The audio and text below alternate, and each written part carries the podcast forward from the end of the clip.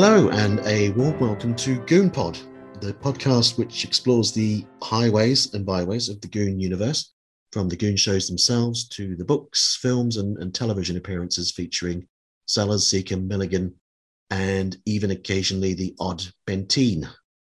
My name's Tyler Adams, and I'm using this podcast as a way of uh, rediscovering the Goons, having been obsessed in my youth. As such, I'll, I'll, no doubt get stuff wrong as the old memory fails me, but hopefully I'll more or less muddle through with the aid of, of some guests. And uh, joining me today is the film academic and writer, Dr. Adrian Smith. Hello, Adrian. Hello. Yes, it's funny to hear myself uh, introduced like that, but yeah, I suppose that's as good a, good a description as any. But yes, you could just call me Goon fan. That would have been fine. Okay. Well, we'll come on to that in a minute. Um, mm. But I understand that your uh, well, obviously, cinema is is a big passion of yours, and I guess to a degree your career. I understand you're a, a devotee of uh, Italian cinema, particularly. Well, that's a relatively new thing for me. Just in the last sort of ten years, my um, my focus has shifted towards European cinema and Italian film in particular. But for most of my life, I've primarily been a fan of British film, um, and but also uh, a huge fan of radio comedy, and um, and The Goons was probably the thing that got me started on that. My my grandfather had been a big Goon Show fan uh, when it was originally broadcast, and he would always talk about it. And then he had a tape of some Goon shows, and the first one that I ever heard, I remember him playing it for me when I was probably about twelve, um, back in the eighties, and it was the um, the batter pudding hurler of yeah. Bexhill on Sea, or is it the Phantom batter pudding? Hurler? The dreaded, the dreaded batter dreaded. pudding hurler. I mm. knew there was something in there, but yeah. so that was the first one that I heard, and um, and that was it then. So I would get hold of tapes from the library because that was the only way you could hear stuff like you know like that, and would make copies of the tapes and started to build up my own collection of goon shows, which I would listen to over and over again, and then that would expand into other radio comedies I've discovered. I'm sorry, I ha- um, I'm sorry, I'll read that again, yep. again through through library tapes because I spotted John Cleese and the goodies on the cover, and that was how I found that. So yeah, so always listening to those, but having to buy the tapes or copy the tapes from the library. And then I also started buying the Goon Show script books when I found them uh, secondhand, and um, but even before before that, I knew who the goons were. Mean, Harry Secombe was a big celebrity here mm. in the 80s, primarily for his television presenting. Peter Sellers obviously was just well known for his films to me and, and Clouseau in particular. I knew about Spike Milligan for his poetry books. You know, I can still recite, although I won't do it now, but I can still recite the Ning Nang Nong, uh, as can as can pretty much everyone in my family. So I used to read his poetry books over and over and over and over when I was little. So when I finally heard the Goons, it wasn't a big surprise because I was already kind of aware of those guys and their world. So yeah, so I start I would start collecting them. I also started collecting the vinyls of the Goon Show because I got into vinyl when I was a teenager, and I've still got all of those Goon Show records as well. And then, of course, along came BBC uh, Radio Seven, I think they were called then, which then yes. called Four Extra. Yes. But they were seven then, and they started repeating the goons, and that was amazing. And so I began to voraciously record all of those as well. So uh, I got quite a big goon show collection from uh, from those broadcasts. So I didn't. Li- I mean, a bit, little bit like you. I stopped listening probably for a while, um, and then I started listening again just by catching occasional broadcasts when they were just on the radio. I turned the radio on and it was the Goons. Then I would listen. So yeah, so I haven't been listening constantly all this time. It's, just kind of gone in and out. But yeah, I've always been a fan. Yeah, well, I um, think I'm a little bit older than you, but I it was the late '80s, and I by accident uh, heard uh, that they they regularly repeated Goon shows every every week on the national radio station in New Zealand uh, when I was growing up. And it was by accident that I just heard just happened to hear one one day, and it was the last episode proper. That was the the last smoking seagoon. And oh, that's great that one. It is well, it, it is, and I think, and I, I said this last time when I was speaking with um, with Adam, uh, my last guest. It was possibly one of the best introductory goon shows, I think, for for for a newbie, if you like. And I heard that, and, it, and I was instantly hooked. Uh, and then basically I just started, you know, from, you know, every Saturday from then on, I would, I would stand by and tape it. Now, the thing is that they repeated, um, or they played two goon shows every Saturday, two different ones. They broadcast one at 3 p.m. in the afternoon, but the other one was broadcast at 5 a.m., 4 or 5 a.m. in the morning hmm. for some inexplicable reason. So it was, it was for, I don't know, night shift workers or insomniacs or mm. alcoholics. I don't know. Uh. But I, I would get up, I'd set my alarm. I would get up dutifully at 10 to 5 every Saturday morning, go out and wow. uh, set the tape recording. It was AM as well. So the, the, you know, the, the sound was a bit muddy. It wasn't, it wasn't crisp. Um, so sometimes what I would do would be, uh, like a safe cracker. I would twiddle the, the tuning knob to get it as clear as, as possible. But sometimes then you'd get that little sort of sibilance on the, on S words and things like that. So, mm. so yeah, my first sort of, I don't know, the first 20 odd goon shows I had were uh, recorded from the radio because where I grew up, there wasn't, there was a small town. There wasn't, there was one sort of record shop that sold Hoovers as well. okay. Uh, and, um, they didn't have any goon show vinyl or tapes or anything. So it was only when I went with my father sometime later to Christchurch, which was the nearest big city, that I managed to pick up some tapes, some of the BBC uh, releases, and also the EMI tapes that had the musical bits clipped out. Yeah. Um, so I, I, I, started building up a big collection of those. And in the end, because I, I later uh, in the in the early nineties, I came over and lived in Belfast for a couple of years and joined the GS, the Goon Show Preservation Society uh-huh. and started adding, uh, you know, adding, uh, filling the gaps in my collection by borrowing tapes of shows from the GSPS archive. Well, that's how I met Adam Leslie was through the Goon Show Society. Yeah. Um, so I saw the the address for the Goon Show Preservation Society in one of the tapes that I'd borrowed from the library. And so I wrote to them and they sent me a copy of their newsletter. And it just so happened that in that particular edition, Adam had written a letter to do this, to right. his newsletter. Yeah. And he had mentioned making a film that was kind of Goon Show inspired. And that piqued my interest because I was just starting making films as well. I, I just started at college uh, doing uh, production.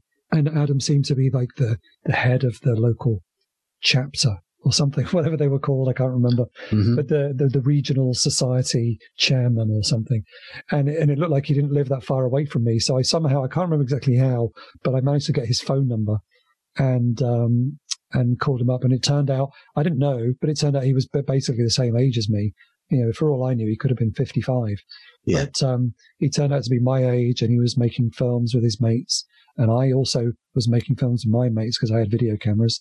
So I ended up going to his house for a Goon Show Preservation Society meeting, which is basically just three of us reading a Goon Show script and trying to put on funny voices, which I just could not do. Adam was very good at it, but I could not do it at all. But we very quickly moved away from the Goon Show, me and Adam, uh, because he introduced me to the Bonzo Dog Band. Oh yeah, and yeah. He played the guitar, I played the drums. We ended up forming a band, and we ended up making quite a lot of videos together. He's in some films that I made and all this kind of stuff. And, and we sort of drifted away from how we initially met, which was through the Goon Show. But, and now, you know, so I'm still friends with Adam 30 years later. Um, it's really funny that it was through the Goon Show Preservation Society newsletter that that kind of happened. I do regret that I, yeah, I never really had had anyone that I could talk about the goons with, apart from my father, because my father was um, had been, you know, he'd listened at the time when they went out. He was a he was keen on the goons, but I didn't have any anyone that I could really talk to, um, you know, on my level. Well, my grandfather, so he was always a big fan, and he actually, um, one time when I was perhaps about ten, we drove to Spike Milligan's house. right. He'd because he he lived quite he lived in Kent, Spike Milligan, and he lived near my uh, my great grandmother, so my grandfather's mother. So we were visiting her for a week or so on holiday or something, and he found out through the grapevine where Spike's house was. So he just drove us there, and we drove to Spike's house and rang the doorbell to ask if it was okay if we took a photo. Yeah. And uh, thankfully, on reflection, nobody answered the door, which is good because I think it would have been really awkward. I can't imagine Spike being that pleased if he'd have been the one to come to the door, but even more likely it would have been somebody else who'd have come to the door and told us to go away. Yeah, So, yeah. so I've got a I've got a photo of me somewhere, and I wish I knew where it was. Uh, sta- standing outside Spike Milligan's front door at about the age of ten. Was that in Rye? Uh, yeah, near Rye. Yeah, so uh, so yeah, I mean, my grandfather he's still with us. He's eighty-seven now, Oh, wow. and we still sometimes talk about the goons. And a, a couple of years ago, I had to I had to drive him and my grandma on a long trip, and I'd downloaded some goon shows from uh, uh, you know on, on the the iPlayer, and we listened to them in the car. So we still we still talk about that and have that in common, which is nice. Do you feel that, and I hate to use the word they still have relevance, but do you think that they still could find a younger audience or are they, are they very much sort of set in their time now and that they'll gradually decline into the mists of memory? Well, it's interesting, isn't it? Because they, when you when you hear people talking about the goons, it's primarily people who were listening to it when they were kids. It seems to have been aimed, or at least it attracted a primarily younger audience at the time. You know, like you hear people talking about how their parents didn't like it and didn't approve and all Yeah. that kind of thing. So it was aimed at a younger audience, and it seems it's funny now that you associate it mainly with an older audience. So I have tried playing it to my own kids, uh, Yeah. and uh, they've just primarily been a bit bemused by it. I think, I guess, the problem is now that so much of it, and we'll talk about this when we get to the movie, but a lot of goon shows are full of military references because obviously for them at the Mm. time and for their audience, or at least the parents of the audience, they'd all done military service, and some of them were still doing military service in the in the Yes, of course. Yes. So there's so much about the military that for kids now, that's all a bit kind of lost, and it does feel quite old-fashioned, I suppose, because of that. And the music, of course, is pretty old. Although I love the music, Yeah, the, the the Ray Ellington Quartet, I still I still listen to for fun. I think it's great. Um, and I used to sometimes make compilation tapes by copying just the songs Oh, onto really? another tape from the Goon Show. So I had my own Ray Ellington uh, compilation tapes. Um, but now I've got them on. now now you can get Ray Ellington's uh, albums, which is quite fun. Yeah, no, I, the, the music for me was always a highlight, but um, I can understand why. That's why I was always disappointed with some of the vinyl albums that they would cut the Mm. music out. Um, well, the, no, the, the Wally Stott uh, Orchestra mm, was was fantastic, and they, they had, of course, George Chisholm. Some of the you know members of the orchestra would sometimes get given the odd line as well, and and, Yeah. and music. The Goon Show without music would be pretty unthinkable, I guess, because well, there's that. Yeah, there's that weird episode that they went up to Manchester to record called "The Starlings," yes, and that's Yes. got no music, and it doesn't feel like a goon show. It's it very does de- very dead. There's that other brilliant episode where the, where there was a musician strike. Yes, Um, Tuscan salami scandal. yeah, I love that one where they're doing all the music themselves. That's Yes. great. So I do like that one, but but yeah, by and large, I loved the music. I think what the problem with Down Among the Z Men, one of the problems with this this film, is the music uh, is missing for me. But I suppose it was still quite early on, early days in the Goon Show, and they hadn't perhaps settled into that being a, an important part of their identity. Anyway, I don't know. Yeah, let's let's let's get into it. So you chose Down Among the Z Men um, Mm. from 1952. Obviously, it was the the only. I mean, the Goons obviously had a few forays into films, Yeah, um, but this is really the only film feature film featuring all four original members. And I guess it could be described as a, a gently satirical attack on the national on national service and Cold War paranoia, um, which I guess makes it sound a bit more complex than it really is. um, but what made you? What was it that made you choose this? So this film was produced by a man called E.J. Fancey, and he became a really central figure in my PhD thesis a few years ago.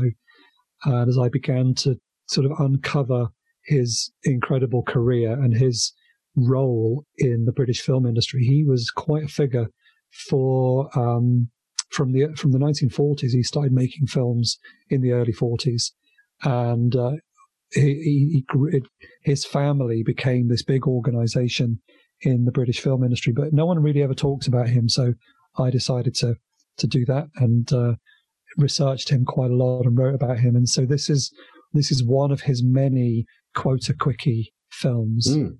Um, mm-hmm. directed by Maclean Rogers, who was another guy that just churned out film. You look at his his career; he was making films since the silent days, and um, just churning them out. And they were all they. I mean, most of them you'll have never heard of, but uh, they're all pretty cheap and quick to make um, probably supporting features most of the time, um, which this one certainly would have been, I think. But yeah, so he, particularly by this time, so in the in the late 1940s, something called the Eady levy was introduced by the government, which was basically kind of tax breaks for British film. If you were yes. making your film and getting it into a cinema, you would be guaranteed a certain amount of income. And for people like EJ Fancey, that meant that they could make films that were completely terrible but they would still make their money back. And Down Among the Z Men is just one of those, really. Uh, it is a, it's it's a very poor film. I'm not going to try and pretend it's a masterpiece, but um, but it's not even the first film that EJ Fancey made that have the goons in it, um, which I think is is quite fun. So he made a film the year before. It's a it's a kind of fake documentary called London Entertains, oh, yeah. um, which mm. EJ directed uh, himself, which he didn't do very often. He mainly produced, and then he was also a distributor. That was his business. His main business income was through distribution in the end, and his family continued to do that right up into the well. His daughter, who's in this film, didn't retire until 2012 as a distributor. Wow. okay. Um, so a very long running career in a sort of family dynasty and a very strange family which I don't really need to go into now, but they were very interesting. But anyway, so London Entertains features a sequence where Eamonn Andrews, because Eamonn Andrews is kind of like this presenter. Uh, have you seen it? Do you know that one?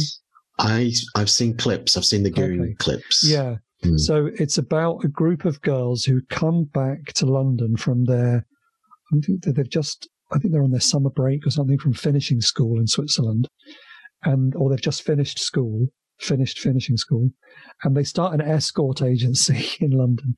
but it's all very clean and above board. What they mean by escort is literally that that yeah. they will take tourists out for a nice day out.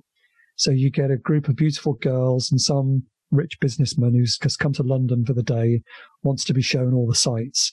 And so Eamonn Andrews just seems to know these girls apparently and hangs out with them. And so the plot follows a group of these girls taking somebody around London. And so on the way, they they go to the um, the was it the Paris Theatre? Yes. Wherever wherever they were recording the Goons. So you get very early Goon action in that film because this is 1951. Mm. So all four of them are there, and we see them doing their um, we see them kind of warming up the audience before the recording starts. We see Andrew Timothy, uh, I think. We mm-hmm. also see uh, Charles Cry, uh, not Charles Crichton. What was his name? The producer, Dennis Main Wilson. Den- uh, it could have been Dennis Main Wilson. Um, well, he he was series one uh, yeah, producer. maybe so. it's him. Yeah, then we see one of the producers anyway talking to the audience. So it's really interesting to get some little behind the scenes bits there of the goons. So EJ got the goons into that film. He also did a film a bit later on, which was also directed by Maclean Rogers, called Calling All Cars. Which, although he's not in the credits, Spike Milligan is actually doing a voice. He's, he is the voice of a car in this film. right. Um, and the film stars Cardew Robinson. Oh yes. Who is who is a, I mean, talking about what you were asking about the Goon Show and is it still relevant today? Cardew Robinson definitely isn't. His films are so painful to watch now. Uh, he's a he's a very unfunny comedian who seemed to have quite a successful career uh, sixty odd years ago. But anyway, I seem to I remember him predominantly from, I think he was in Carry On Up the Khyber as a fakir with a, did the Mm. rope trick or something like that. Yeah, yeah. But he was a regular in stuff in the fifties. Um, Yes. and it's just pretty painful. But anyway, so Spike was in that as well. So EJ had this relationship with the goons somehow. I don't know the full story as to why. And even in the in the credits for another film that he made called Climb Up the Wall, which was the first film by Michael Winner, um, features Michael Bentine at one point. So yeah, so EJ was making these cheap films, but getting in talent, and obviously that's how you know Down Among the Z Men came about. It was something that he could get these guys and these dancing girls, and he could get them fairly cheap because they were they were still relatively unknown at this point. I mean, they were sort of famous on the radio, but not in film, and so he could probably get them quite cheap. That's my suspicion Okay. and um, but but also significantly, the script wasn't written by Spike. So you've got two other writers trying to do a goon type script and not quite getting it right. Well, I guess part of the problem because it was Jimmy Grafton, wasn't it, and Yeah. and a another that did the script, and I know that Jimmy Grafton was um, editor on some of the early Goon Show Mm. scripts. Obviously, because the bulk of the early series, series one, series two, series three of the Goon Show don't exist anymore. I guess you you could argue that possibly this film did more or less reflect goon humor up to a point because we, we don't have those shows to to listen to. However, Um, to me, it just it just seemed very much a rush job. Get, get it filmed, get it out. Yes, what is it, RSM? Private Eccles, sir. Usual request for promotion board. Eccles? Not him again. Six years that man's been trying to get a stripe. He's very keen, sir. Is he? Hmm, well, that's something. All right, I'll see him. Excuse me a moment, my dear. See old seal now. Cap off. Right, The other right. Quick, march. Oh.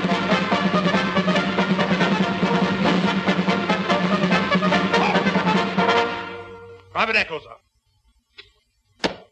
You don't salute with your cap off, you know. Now then, Eccles.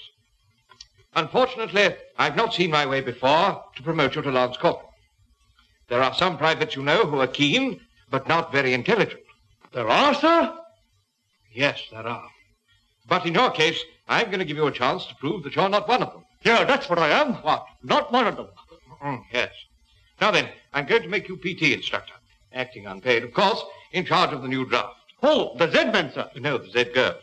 There's a dozen or so Rex joining us. Oh. And there's no time for that sort of thing. If you're going to make an efficient NCO, you'll have to learn how to use your voice. Oh, but I, I do use my voice, sir. I use it every time I speak. You mentioned that the purpose of these quota quickies was pretty much, you know, th- th- there was very little thought given to quality. It was more more about Mm. just you know making money. Did EJ Fancey, you know, did he not care about making something that would actually last or that would have enduring appeal or have you know something that had a decent script, a No. good cast? No. Not really. He was making films very, turning them around very quickly. They would be in cinemas for a few weeks and then he'd make a load of money and go on to the next project. And it was as simple as that. He wasn't expecting people to still be talking about his films 60, 70 years later. And yeah, he would make films that were, he was quite good at seeing what was popular and making films about that. So he started making short, um, supporting features during the war that were, that, that, that were picking up on on themes of what it was like to be in London during the Blitz and all that kind of stuff. Mhm. Um, he made Britain's first rock and roll film um, later on, I think in 1957. So uh, What was that quite called? At, uh, that's called Rock You Sinners, which, Okay. uh, which yeah. also features his daughter Adrienne Fancey. Or no, she was known when she was acting. She was called Adrienne Scott, uh, and she's she's in Down Among the Z Men somewhere. Okay. Although, try as I might, I'm not entirely sure I've spot I've got her, but uh, we can talk about that in a minute. But yeah, so no, yeah, he, he was just making these films, turning them around, making money. He- When you look at the kind of other movies that he was distributing and importing from Europe and selling around the UK, quality was not something he really had his eye on. It was all about turning profit. Do you have any sort of idea as to when it was filmed exactly? Because it went out in October 50, it was released in October 52. Mm.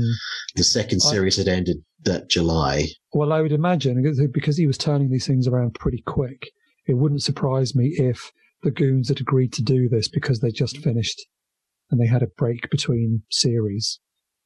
You know, it wouldn't surprise me if they, if it was just shot that summer and then banged out.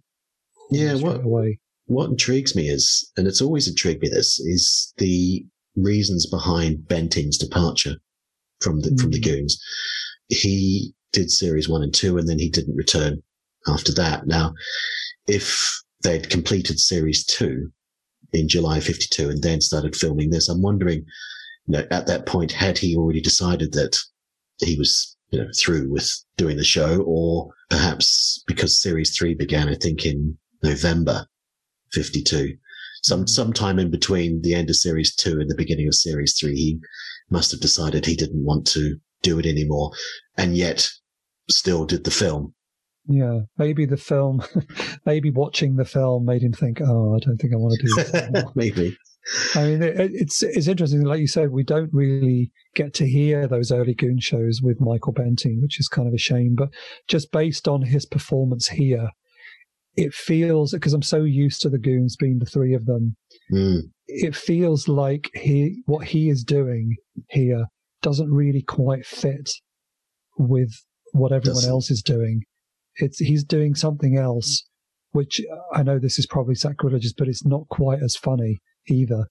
I found his character in this to just be quite grating, yes. and I don't I don't know if that was just for this film or if that was what he was like in the show. I don't know, but I found this his character of Professor Pureheart and his his funny walk, and then his little um like cabaret act on the stage that they do Mm. towards the end of the film. I just, I just, it left me completely cold.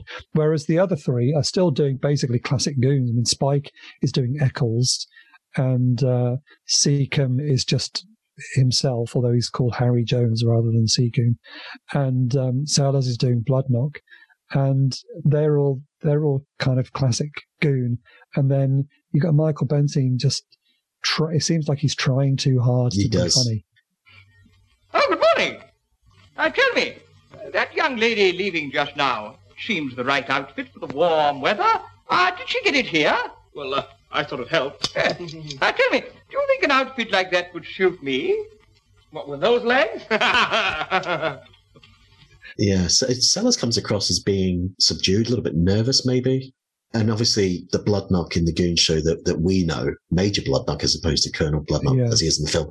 Bloodnok in the later series is a is a real sort of thumb on the scales merchant, isn't he? He's a, a blustering, lecherous, cowardly figure, and and the Bloodnok of the film is dull, stuffy, Yeah, he's- just doesn't. He's playing it more like it's a real character in a real movie. Yes, He's not doing it as a funny character.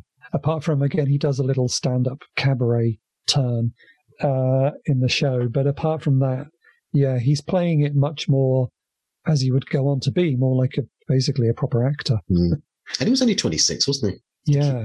he he does the uh, recreates an American war film. Do we know if that was something that was part of a, his act from the from the windmill or? Yeah, I don't know. I mean, he's very good at doing the voices. Hmm. That's for, that's for sure. But Hmm. yeah, I'm not I'm not entirely sure where that comes from. I would assume that it was just it was a, a term that he had done many times, and that was you know that was this part of the film was just an excuse to see some more dancers and yeah recreate the windmill.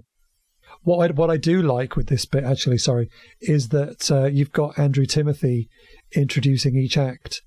Um, so it's quite nice that they've got their announcer in here as well. So I don't- I don't know how many series Andrew Timothy did, but he was the original. Yes, he was. announcer, wasn't he? Was that Andrew Timothy? Because Yeah. As So far as I who- know. well, I thought that because you have Graham Stark who's uh, Hmm. playing one of the villains. Yeah, straight out of the film noir.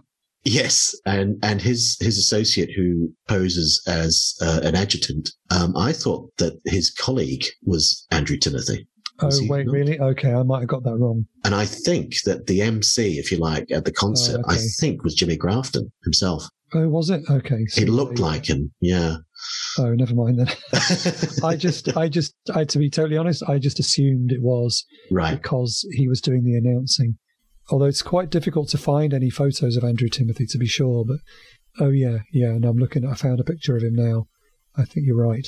And we've got Carol Carr as uh, an MI5 agent who masquerades as Bloodnok's daughter while being undercover. And and I didn't really know much about her. I did a little bit of research, and, and I guess you you know more than me about her. But she was the first singer to appear on television after it resumed after the war.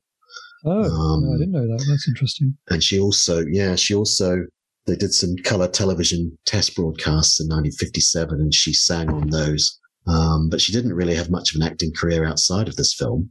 No, she Um, seems to be mainly a singer and entertainer. Yeah, yeah. Um, but the whole film itself, I guess they were just, they wanted some form of thriller plot and they wanted to tie in uh, an opportunity for the goons themselves to do their little set pieces. As you say, Bentine's chairback routine, Sellers doing his impressions, and Dancing Girls, the television toppers. Yeah, Um, yeah. And for me, uh, it's great to see uh, Eccles being Eccles, and you know that, that I think Spike does a great job here. He's one of the few characters from the show that comes through in this film, kind of how you imagine him.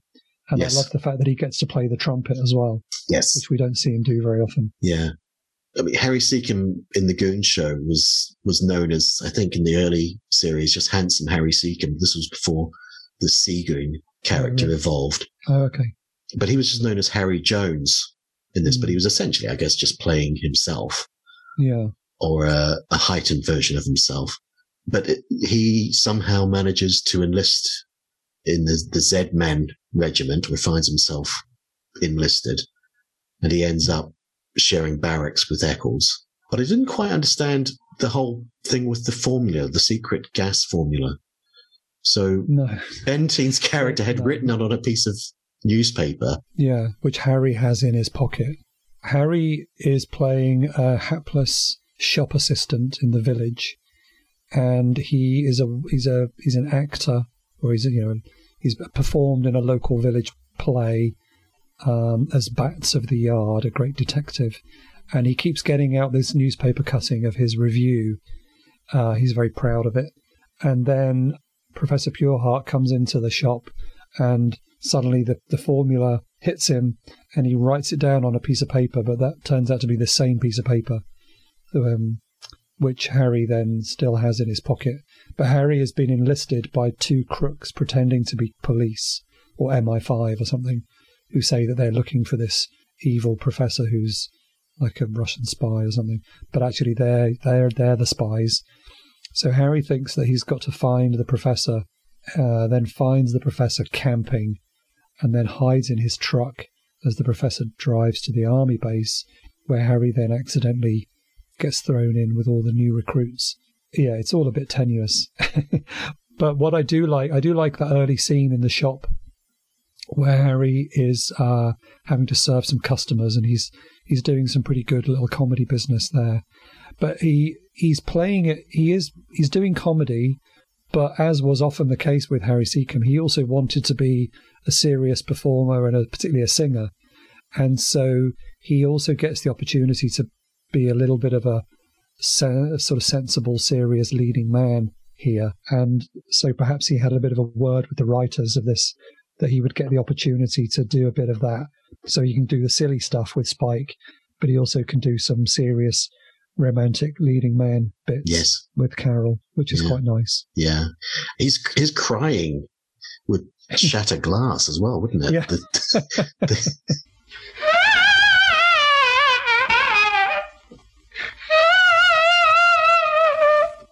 It is great to see him doing some of the, this, those sounds that are so familiar yes. from the radio show. To actually see him doing that in the flesh is pretty funny. Uh, I mean, I know that, you know, we can sort of slag this film off as really not being very good, but if you are a fan of these guys, it's great to see them in action in their youth because you don't get them, you don't get to see them doing the goons on camera very often. Uh, I mean, obviously the main one that we all know is the last goon show of all. So it's great to see them in their prime doing this stuff, even if it's not exactly classic material. Yeah, because obviously, uh, I think most civilized people agree that the most successful Goon Show transfer to film was Mukkinese Battlehorn. But what's your take on that? Oh, I've I've I've never seen that one. Have you never seen that one? No. Okay. So that's um, that's a short film. It's ostensibly about, I think, from memory, a valuable antique gets stolen from a museum by I think Dick Emery, and you have Sellers and Milligan only. Now that you mentioned Dick Emery, that does sound familiar. That Oh, I that, I have seen that. You're right. I'd forgotten about that. Right. Well, that although it was a short film and, and Secombe wasn't in it, that captured uh, goon show humor that we know today most sort of faithfully. I think. Whereas like like this, yeah, I mean, it was um, the bits with the uh, gorilla impressions. I just wrote on my notes, "Oh dear," when um, and Milligan were, were impersonating gorillas. There was the Brigadier Dunnett wordplay, just stuff like that. Absolutely, it's it's just disposable stuff. But like you say, I guess EJ Fancey was just wanting to capitalize on the uh, popular act of the day, get it out Yeah. there and take the money and run. Now I do remember it. Now I used to have the case of the Mukkinese Battlehorn on videotape Right. in the nineties. I'd forgotten all about that. That's really funny. Yeah, I think you're right. That one does capture the the kind of lunacy of it all a bit more. This film, maybe because it was because of the director being Maclean Rogers, and he's been making films for 20 years and has a certain way of getting this done very quickly and economically. There's a far there's far less lunacy. Hmm. This is much more of a straight kind of army film with a few little comedy bits, but it's not a straight. It's not as surreal as something like that other one. Yeah. So I'm I'm watching the film. I'd, I'd seen it maybe twice before, thirty years ago. Uh, so I watched it preparing for our conversation, and I ended up, you know, when you're sort of looking for things to focus on, to pull out of it and talk about, and and I sort of sort of fell down a rabbit hole in the sense that I noticed that there was a there's a scene, there's Brigadier Dunnett's office, and one of his subordinates is quite clearly reading a Superman comic. I don't know if you picked up on that. Yes, I did notice that. Now, I'm not a comics fan, as uh, particularly superhero comics. I, you know, I'm not. That's not my thing. But I have a couple of friends who really know their onions when it comes to old comics, uh, superheroes, etc. And I was talking to them the other night, and I just mentioned, I just said, "Oh yeah, just watching this because they're both aware of the goons and they both know of Down Among the Zed Men." I said, "I was watching Down Among the Zed Men, and this guy was reading a Superman comic." And one of them said, "Oh, which one? Have you got a screenshot?" So I, I managed to get a screenshot and I sent it to him. And within about five minutes, he'd managed to identify the the the comic itself, and it was from it was from September 1951, and it was a British reprint of an Australian reprint of a US Superman comic, Mm. basically. So, so it made me wonder. I wonder if it was if, if it was filmed. And I, at first, I thought, I wonder if it was filmed around September 51 because that's when series one ended. But Uh, like you say, it wouldn't have been because yeah. they'd have got it out. They'd have filmed it and got it out straight away, Yeah. wouldn't they? It's probably it's more likely to be a comic that just been lying around somewhere. Yeah, yeah, Yeah, that is pretty funny. It's it seems almost slightly incongruous to have a Superman comic yeah. in a in a British military based uh, comedy film. It's it's really funny. You'd more- more expect it to be the Beano or something. yes. There's it's really interesting, and I, like I was saying, I've been trying to identify where Adrienne Scott or Adrienne Fancey is in this film, and if you if you just Google image search her name and this movie, what you get are pictures of Carol. So some people have clearly thought that that was her, and have attached her name to photos of her. I, the only thing I can think of, because I've, I've, I've seen Adrienne Fancey in other films, I think she is the main blonde woman standing in the middle of the front row of the dancers in the um, like the PE lesson or whatever they call it. Yes, yes. That Spike talks to. Spike Yeah. talks to. I think that's her. That's my only theory because you've got this group of dancers, Leslie Roberts, twelve toppers, as I think they're brilliantly known, and um, yeah, I'm fairly sure that that's Adrienne in the middle. So she doesn't really speak, but she does get some nice close-ups. Um, but she she uh, she played several roles across the the Fancey movies before she focused mainly. By the end of the fifties, she was just doing. She was on the business side of the of the family. But uh, some of those early films, she's in a film with um, alongside Joan Collins and Jackie Collins. They're both in one of these as well, one of these Fancey films. So with the Fancey films, were they were were, were any of them the launching pad? To say Joan Collins, Jackie Collins, were any of them the launching pad for the careers of of later stars? Well, I mean, like I said, Michael Winner, he got his career in directing through making films for EJ Fancey. Hmm. Um, so he's one of the bigger names to come out of that Fancey stable. Um, but no, not many. I mean, like I said, so there's early Joan Collins and Jackie Collins. Um, he tended to use a lot of sort of music hall and windmill type comedians and Right. stuff. Yeah. People who were popular at the time. So it's it's more just luck that any of them went on to have bigger careers. Uh, I mean, like I said, he mainly uh, from the '60s onwards, he didn't really make many more films. It was mainly distribution, and his family, with his daughter Adrienne and her brother Malcolm, were running one of his companies called New Realm. And in the 70s, they made a whole, they made a massive amount of money from buying the UK rights for Emmanuelle, uh, you know, the French Yes. sexy film. Yeah. So they they had the company had a lot of success through that. So that was that was a big film that they had some involvement with. Um, but you know, there's not a lot of well known names that really came out of the Fancey stable. You, you mentioned Emmanuelle. I believe you, you're also a leading authority on um, the British sex comedy films of the 70s. No, Uh. well, no, I'd like to I'd like to put that rumor to bed, so to speak. Uh, no, I have written. Uh, yeah, this is one of those things that I I keep trying to get away from and keep getting pulled back into. Uh, I have because of the period, the time period that I've written about such a lot. It's kind of inevitable that you have to end up talking about this stuff because there was so much of it. Uh, I mean, EJ Fancey, particularly, his company made most of their money from the late 50s onwards by importing European sex films and repackaging them for British audiences. So a lot of that kind of continental smut that people would go and see, the, the sort of ooh la la Mm, factor mm. type films were coming from people like EJ Fancey. So yeah, I've ended up writing a lot about them from a history point of view. But no, I'm not I'm certainly not an expert on the the sex comedies like the confessions films and all that sort of stuff. My, my friend Gary is a huge admirer of the film Come Play With Me, the um, oh, Harrison Marks masterpiece. terrible. Well, I mean that that film is it's down among the it's worse than down among the Z Men in terms of being painful to watch. But it just imagine down among the Z Men, but then throwing in loads of naked nurses. Um, Uh, yeah. Somehow, somehow that doesn't improve things.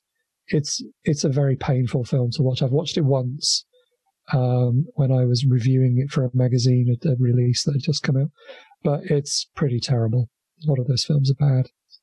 yeah, just as a disclaimer, when I say he's a huge admirer, um, I mean, it, it fascinates him horribly. He, he always um, talks about a scene in it with um, ah, Talfryn Thomas, the actor Talfryn Thomas. Oh, right. Um, he says he, he corpses, completely corpses in the middle of this scene, and it's just left in because the director either didn't care or was too drunk to notice. Well, possibly a bit of both. Yeah, no, it's pretty painful. Thankfully, none of the goons were in that one, or you'd have to do a whole episode on it. So, with regards to uh, this film, if it had been better directed, if there'd been a better script, uh, possibly if Bentine hadn't have been in it, if it had been a better film altogether, do you think it could have led to a series of successful Goon films? Yeah, I mean, it's interesting, isn't it? They did try several times, and they also obviously they did the telegoons. Like they tried, they were Mm. trying to break out of radio, but it just what they perhaps just didn't quite understand, which all their listeners did, was that it's the Goon Show was perfect for the radio. That by trying to visualize it, you lose something, and you know, radio comedy can create things in your mind that you cannot create on screen the only way you could possibly begin to create visually what the goons were doing is in animation, maybe. But and I've often wondered why people haven't taken Goon Show episodes and turned them into cartoons. Because with real people on the screen, you have to bring it down to a certain level of reality. And what was great about the Goon Show was that there was no pretense of reality at all. And so I just I just don't know. Like you, mentioned the Mukkinese Battlehorn, which is pretty good as a standalone thing. But uh, by and large, all of their attempts to visualize the Goon Show were less successful than Yes. the radio show because they just were all missing that special something that that radio comedy has, and it's that ability just with sound to create fantastical worlds that can be ridiculous, but you buy it because you're you can visualize it in your mind. Whereas if you're trying to create that on screen, it just doesn't quite work, especially on very low budgets and low technical capabilities of 1950s television and things. It just, I mean, this film could have been funny, perhaps if it had had more time and better people involved uh, behind the scenes, but it still wouldn't be a it wouldn't be a goon show. It would just have to be its own thing. Could you have envisaged a, a, a goon, an animated Goon Show series in the '60s along the lines of the Beatles cartoon? Yeah, I think so. Um, you know what the what the Beatles were doing, who were obviously entirely influenced by the Goons as well. Hmm. What they would, you know, when you look at something like Yellow Submarine, which I know wasn't actually the real Beatles anyway. Yeah. that level of visual surrealism is what the Goons were doing in your mind when you're watching it, and so that's why I've always thought that it would be great for somebody to just take a whole Goon Show episode and then animate it just to see what that would be like. Um, I think that would be a really interesting project for somebody. Yeah, it would have worked. It could have been more surreal. But again, even with animation, you're still then tied to one person's uh, interpretation of that. And what's great about the radio is, of course, everyone listening can have their own interpretation of that. I kind of am on board with because obviously Milligan and Sellers and possibly even Secombe drew cartoons of how they saw the characters looking. Obviously, the Telegoons were puppets, and and I'm kind of on board with how Grytpype-Thynne looks, and and I suppose Henry and Minnie, and Yeah. and and Neddy.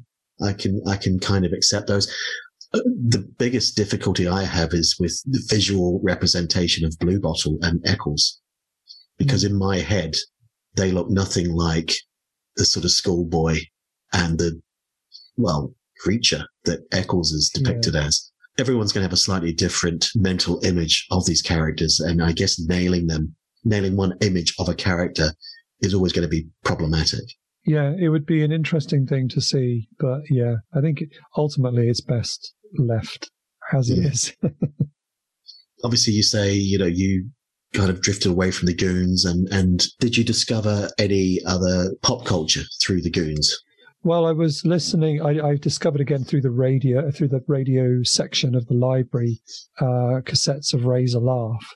Um, so I would copy all the Peter Sellers bits where he was playing Crystal Jollybottom right and um, and other things like uh, the Peter Sellers you know, albums and and stuff like that, and the Michael Bentine solo radio shows. Um, Yep. They're really great. I love those they are yes they are obviously you know, I was reading Spike's books from a young age and the war memoirs and other things.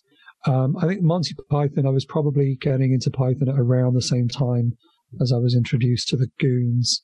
Hmm. And I've you know, started collecting the Monty Python albums as well. And pretty much anybody who, you, who ever said that the Goons was an influence, you'd end up sort of exploring their stuff as well.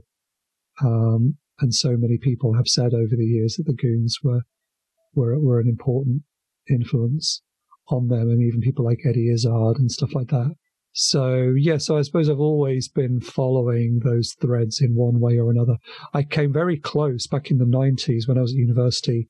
I came very close to getting an interview with Harry Secombe, um, wow just just for a student magazine. He was performing the um, Pickwick I Uh-huh. spoke to Harry's agent. I got Harry's agent on the phone and was trying to arrange um, uh, to go and do an interview with him, which would have been amazing. yes But then, unfortunately, Harry was taken ill and so wasn't performing for that week, and someone else was filling in. So I didn't get to do it. The closest I ever, I was actually in the same room, uh, technically, with Harry Secombe, right but I, but it was the Royal Albert Hall Oh, and it was it was a recording of songs of praise.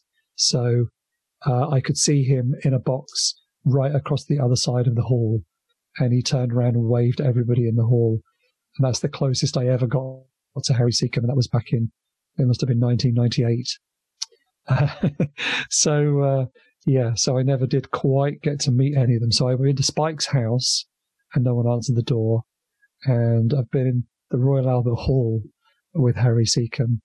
Um, so, but that's about it. But I've always, always, always, always been a fan of anything that those guys have been connected to um, in one way or another. Like I said, even to the point of enjoying Ray Ellington and Max Geldray.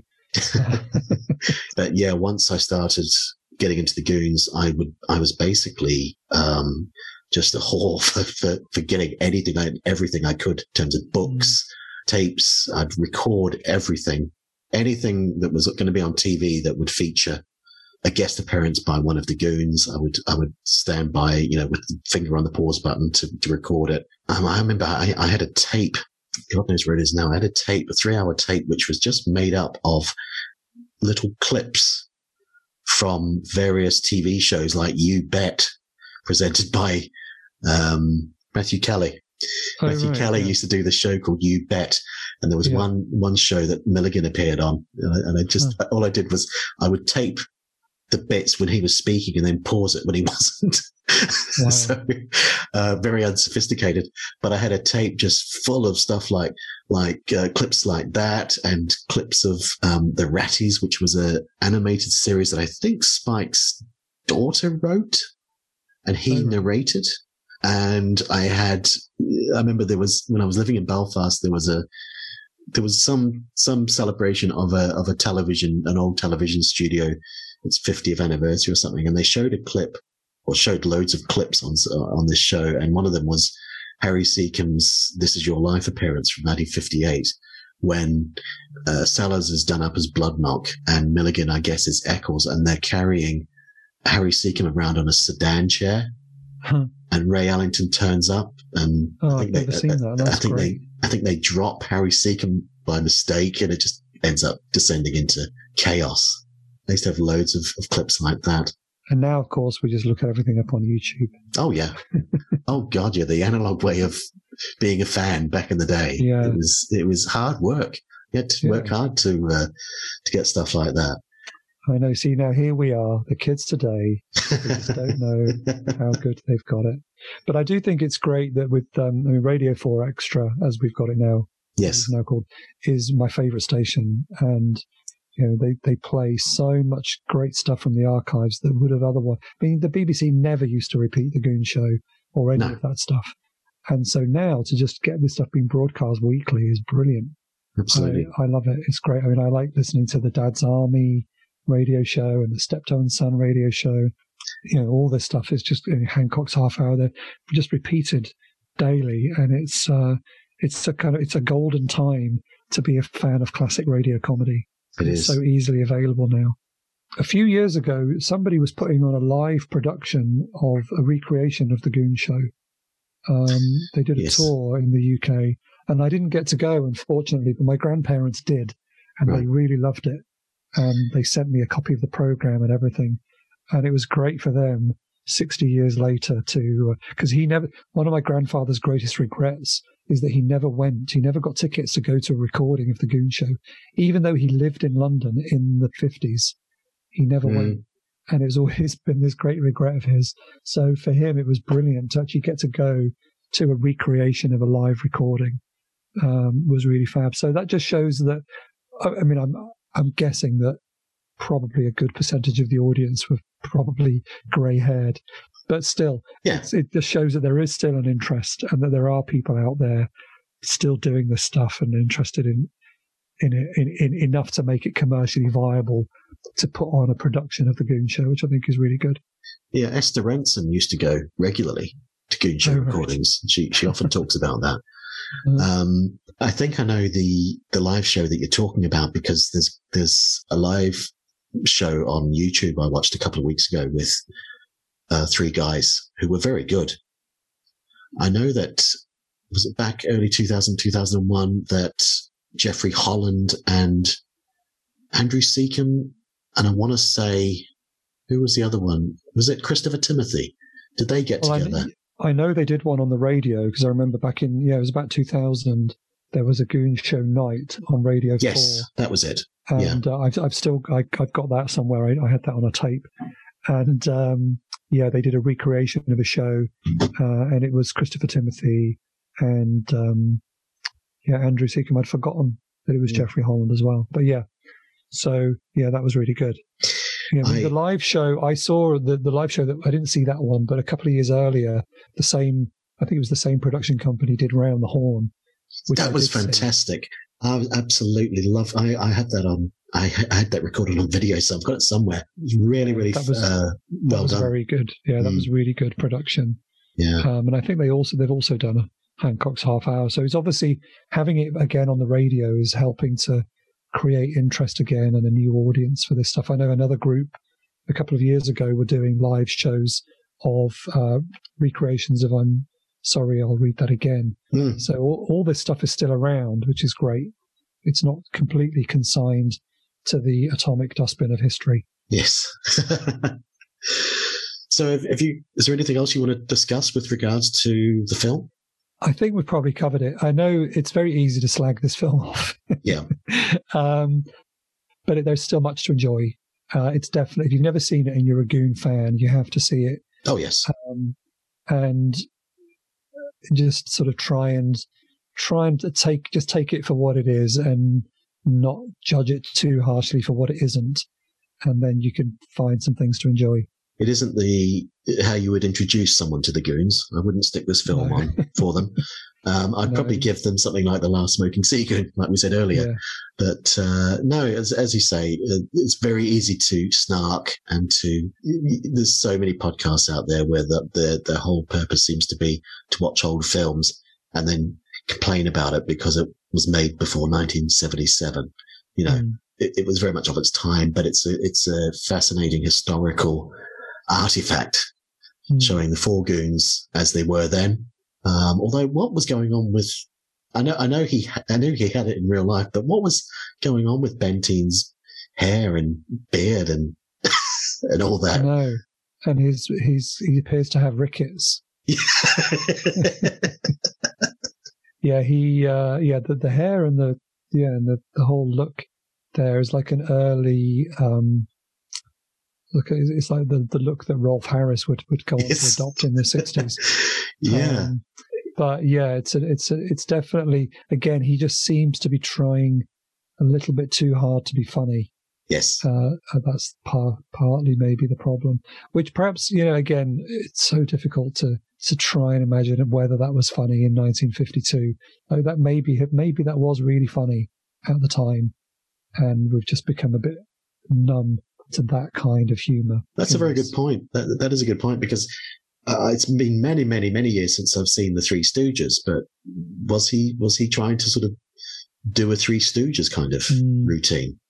Yeah, maybe. When Harry Secombe at, at the end of the film disguises himself or dresses up as Pureheart as Bentine, um, I was getting a whiff of getting uh, serious Rory McGrath vibes from Oh, yes. yeah, well, that's two um, blacklisted former celebrities as we've mentioned now, Rory McGrath and Rolf Harris. Yeah. Tick those off your list. Well, listen, Adrian, thank you so much for, for coming on, and um, I've learned so much. Um, Oh, thank you for having me. And in terms of uh, where people can can hear you and find you, tell me about your your podcasts. Ah, yes. So, so we've got I've got a, poc- uh, a, a more sort of uh, film-based podcast called Second Features, which I am the co-host with Dr. Laura Mayne, and we take a, a cult movie and sort of uh, put some sort of analysis on it, and then we we generally interview some uh, academic who is a bit of an expert in that area as well. So it's it's we're trying to make that podcast uh, accessible but still slightly kind of academic and analytical, just because that's kind of what we both do for our jobs, I suppose.